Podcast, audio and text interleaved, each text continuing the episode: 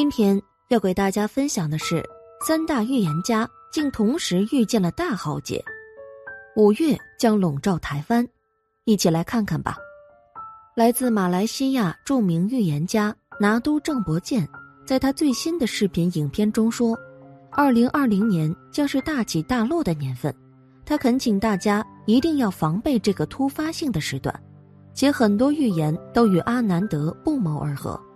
印度神童阿南德在他的预言也警告，根据占星学的推测，当人类进入五月第二周之后，会有戏剧性的变化，必须非常谨慎。全球多个国家在这段时间都会受到影响。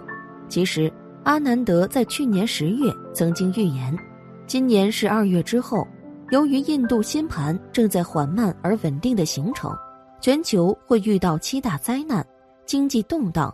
极端天气、饥荒、全球供应链混乱、能源危机及国际局势动荡等，危机将进一步升级，直至二零二二年五月才好转。想不到预言言犹在耳，瘟疫已攻陷世界九十多个国家，中国发生严重能源危机，中美印关系恶化，各国抵制冬奥等情况纷纷出现，还有印尼火山喷发。至少是一个村落被火山灰覆盖，巨大的火山灰云直通天际，画面骇人。然而，阿南德上传的最新影片中再度警告，这段时间要小心自见大事，那就是极端气候、地震和洪水。由于今年是月亮年，所以容易发生洪灾。原因也不完全是因为气候，还有其他原因。阿南德提醒。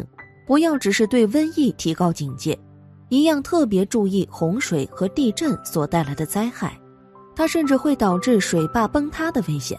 尤其从一月到四月，这期间会有豪雨与地震等灾害，而且又适逢火星和土星相合，它肯定会影响大坝，会导致位于印度南部卡拉拉邦的水坝受损。即使没有严重到溃堤，也肯定会造成危害。阿南德指出，为什么我们看到这么多雨？不要总是天真的以为这纯粹是自然现象。在欧洲、澳洲跟亚洲大陆经历了庞大的降雨，许多从来没有发生过洪水的地区竟然发生了。欧洲的洪水的袭击有数百人死亡，损失数十亿欧元的财产，还有无数动物死亡，以及中国河南郑州水灾害人的画面。包括地铁车厢淹水淹至乘客颈部，京广隧道中近三十万辆车被淹没，以及印度东南部发生了大水灾。而这些事件或灾难的发生，都是集体业力和大自然的反扑所致。事实上，业力的力量是如此巨大，人类是被它支配的。我们所做的每一个行动，都影响到我们下一分钟的未来。所以，阿南德劝诫说。人们不要做坏事，积攒业力，试着要注意集体业力所引爆的问题或灾难。它不是随机事件，也无法逃脱和逃离任何地方，除非你做出改变，成为一个善良和富有同情心的人。而那些人有人定胜天的迷思的快速发展的国家，很快也会因为暴力面临大自然的反扑。若伤害大量牛只，可能会产生地震的诱因。因为动物痛苦，死前会产生的爱因斯坦痛苦波，导致巨大的负能量，也是业力。因此，杀害越多牛只的国家，将会遭逢越严重的反扑。以在尼泊尔加迪曼女神节为例，每五年一次，节日当中总要一口气再杀几十万只动物牛献祭，血流成河，令人非常不忍。然而，就在二零一五年，尼泊尔发生了大地震。死亡人数超过五千人，就是宰杀大量动物受到业力所致，所以他呼吁世人请停止杀生，特别是不要杀牛。阿南德最后强调尊重周围的生命，接近大自然，利用古老智慧或传统方法来提高免疫力，以及做个善良的人，可安度灾难。除了阿南德用占星学曾准确预测瘟疫发展之外，人们发现，有一位古代西方占星大师早就预言了当今现状。可能是为了避免被宗教认为是巫术。虽然亚当斯的言论仅为个人预测，但诺查丹马斯确实曾准确的预言不少历史大事，包括拿破仑兴起、法国大革命、希特勒崛起以及火车、飞机、电影的出现等等。就连我们现今爆发的瘟疫也命中。诸世纪里的序言中提到了大瘟疫出现的时间，信中有一句话：“从完成文稿时算起，一百一十七年三个月又十一天，瘟疫等灾难就开始了。”这句话明确地指出了当今大瘟疫及劫难发生的时间。这段语言通俗易懂，唯一的问题是，这里所指的文稿究竟是什么文稿呢？其中有人推断。马克思的《黑格尔法哲学批判导言》最终完稿于一八四三年的十二月。如果用这个文稿完成的时间，再加上一百一十七年三个月十一天，是不是就在此指我们现在的时间呢？不仅如此，有人在他的《诸世纪》的预言中发现，诺查丹马斯还预言了二零二二年全球将会发生七大灾难：一、彗星撞地球。小行星朝地球而来的消息在近年层出不穷。对此，诺查丹马斯预言，二零二二年恐怕会因为小行星面临极为巨大的损害。他的书中表示，会有一条火球在空中留下长长的火光轨迹，最终不但会撞到地面，还会引发地震及海啸。二，通货膨胀彻底失控。诺查丹马斯表示，二零二二年。将出现全面失控的通货膨胀，届时全球经济大萧条，美元币值崩溃，人们只好转而投资黄金、白银及虚拟货币。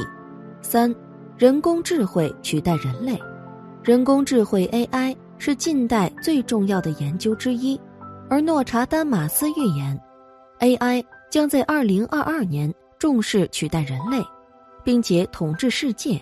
成为人类的新主人。四、全球大饥荒。若查丹马斯指出，各国将在二零二二年关系紧张，且全球气候将在这一年当中反复无常。不但农作物、鱼或大减，各国还会因为资源短缺引爆战争，来掠取物资。最终，人类将在武装战争、饥荒爆发等情况下接连死亡。尸体被冲上海岸的数量将是过去的七倍。五，法国恐迎世界末日。在诺查丹马斯的预言当中，法国是唯一被他点名的国家。他预言法国将在二零二二年遇上严重的洪水、火灾及干旱等浩劫，导致经济大损及民生萧条。六，国际领袖逝世。诺查丹马斯表示，二零二二年。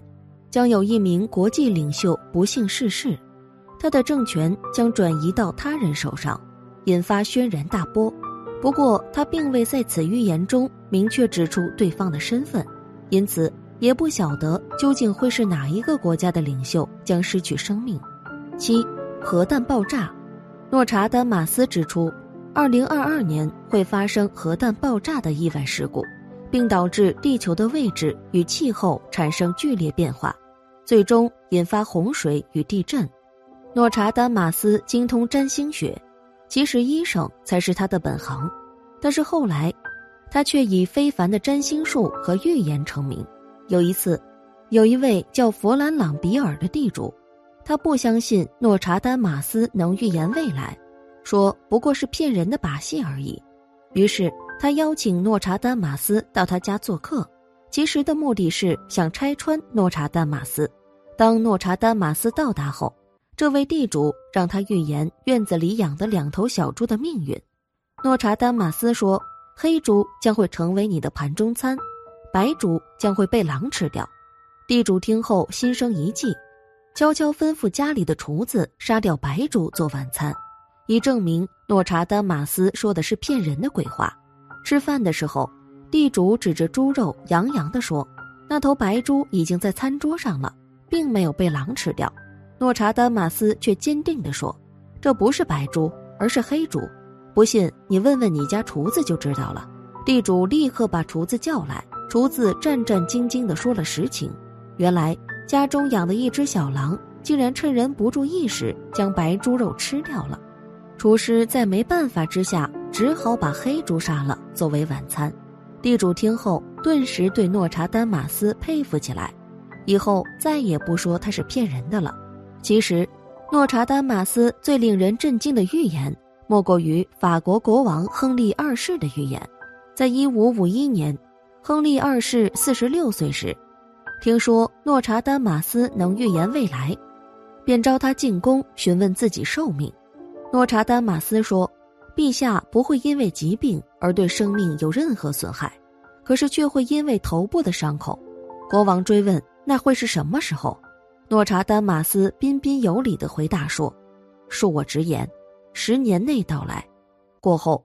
亨利二世让诺查丹马斯成为他的私人医生与顾问，以防不测。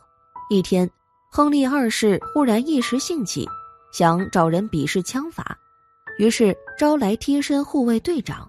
队长推辞不了国王的固执，无奈只好从命。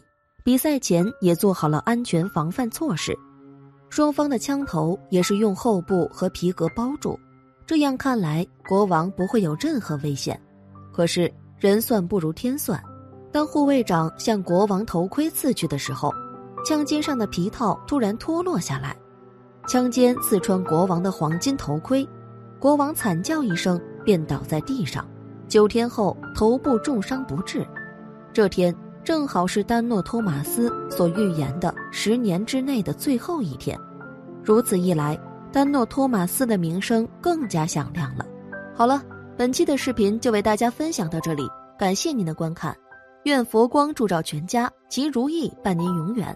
如果您也喜欢本期内容，请给我点个赞，还可以在右下角点击订阅或者分享给你的朋友。您的支持是我最大的动力，咱们下期再。